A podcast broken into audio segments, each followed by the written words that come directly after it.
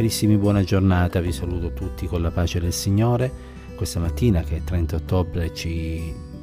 soffermeremo su un verso che si trova nel libro del profeta Geremia, il verso 9 del capitolo 20, dove mh, troviamo scritto, ed è Geremia che parla, se dico io non lo menzionerò più, non parlerò più del suo nome, eh, c'è nel mio cuore come un fuoco ardente, chiuso nelle mie ossa, mi sforzo di contenerlo, ma non posso. Eh, da un punto di vista biblico il profeta è la bocca di Dio e mh, mm, egli è stato chiamato a avvertire, esortare e anche consolare. È una sorta di sentinella che ha il compito di vegliare sulla fedeltà del popolo del Signore e di eh, avvisarlo sugli eventuali peccati che sono commessi. E la sua predicazione aveva inevitabilmente un certo impatto sugli uomini che l'ascoltavano e mh, mm, Geremia fu un profeta mm, molto impegnato oh, nel tentativo di eh, mantenere o meglio riportare il popolo di Israele sulla strada della fedeltà a Dio. Egli desiderava che il popolo onorasse il Signore e che camminasse nelle vie della giustizia e della verità.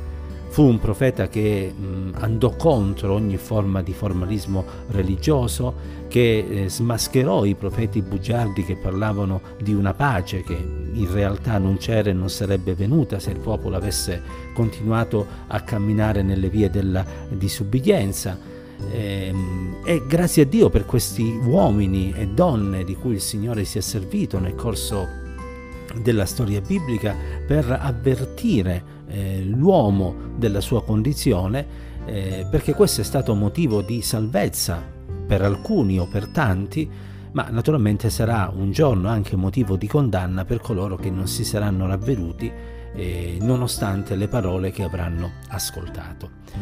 Indubbiamente la chiamata di Geremia è una chiamata particolare, infatti leggiamo al capitolo 1, al verso 5, che il Signore dice al riguardo di Geremia, prima che io ti avessi formato nel seno di tua madre, io ti ho conosciuto, ti ho consacrato, ti ho costituito come profeta. Cosa vuol dire questo? Vuol dire che il Signore nella sua onniscienza conosceva già il cuore, i sentimenti, quello che avrebbe animato Geremia e proprio per questo lo ha consacrato e l'ha costituito come profeta, come messaggero. E Geremia dinanzi a questa chiamata eh, rispose con una, um, col giusto sentimento, quello del sentirsi inadeguato. Eh, tant'è che egli disse, Signore, eh, io non so neanche parlare, non sono che un fanciullo, perché scegli me? Come puoi pensare di mandare me? Ma sia lodato il Signore che quando Egli chiama, Egli anche equipaggia le persone, eh, perché l'opera non dipende dalle nostre capacità, ma dall'aiuto e dal soccorso del Signore. E quindi nella fragilità di Geremia né di tutti gli altri uomini di Dio ha potuto impedire al Signore di servirsi di, que- di questi per portare avanti il suo regno e annunziare il messaggio della salvezza eh, affinché le persone si potessero convertire e ravvedere. E ancora oggi Dio si serve di uomini e di donne che agli occhi eh, di quanti li circondano sono insufficienti, inadeguati e in realtà lo sono davvero, ma è Dio che sovviene con la potenza del suo spirito e con la sua grazia a tutte queste fragilità umane. E se Dio si è potuto servire di, di Geremia, egli si può servire di ognuno di noi. Quello che dobbiamo fare è con umiltà accostarci a Dio e permettere a Lui di modellare la sua vita e di usarci secondo il suo piano glorioso eh, non vi è in, in, tutto,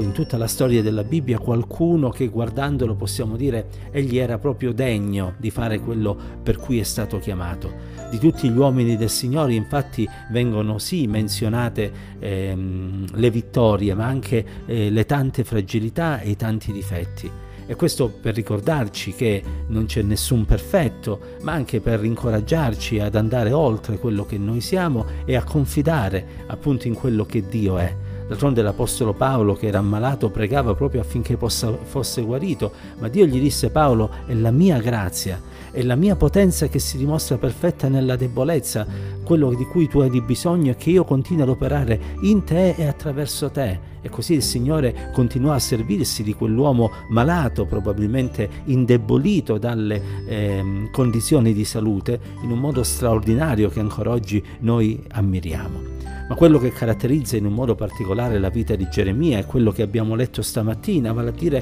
questo fuoco che egli ha rinchiuso nelle sue ossa, che se anche volesse non riesce a contenere perché eh, è la voce dello Spirito. E Dio possa far sì che in ognuno di noi ci possa essere questo fuoco racchiuso dentro le nostre ossa, è il fuoco dello Spirito, il fuoco della Pentecoste, un fuoco che delle volte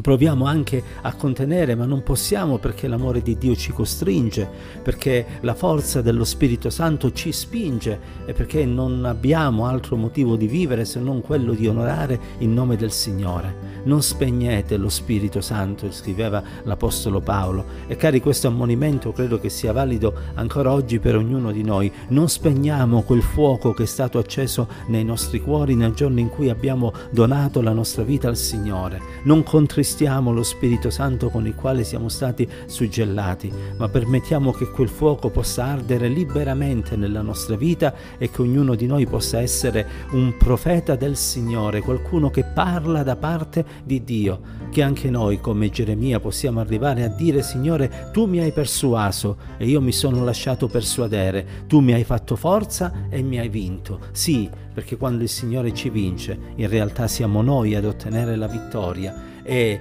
come avvenne per Giacobbe la nostra vita viene cambiata, trasformata, siamo toccati sì delle volte anche in modo duro, ma diventiamo oh, servitori efficaci del Signore e questo un giorno sarà un motivo di lode, onore e gloria per il nostro Dio che ancora una volta avrà dimostrato che Egli è capace di trarre il meglio da ognuna delle sue creature e naturalmente da ognuno dei suoi figli. Possa il Signore accompagnarci in questo giorno, possa il Signore alimentare il fuoco che è stato acceso nella mia vita e se nella tua vita si è spento, possa il Signore in questo giorno riaccenderlo affinché sia un fuoco che non riesci a contenere e che ti spinge ad onorarlo, a servirlo, ad amarlo con tutto il tuo cuore fino all'ultimo giorno della tua vita. La grazia, la pace e l'amore di Dio sia con tutti quanti noi.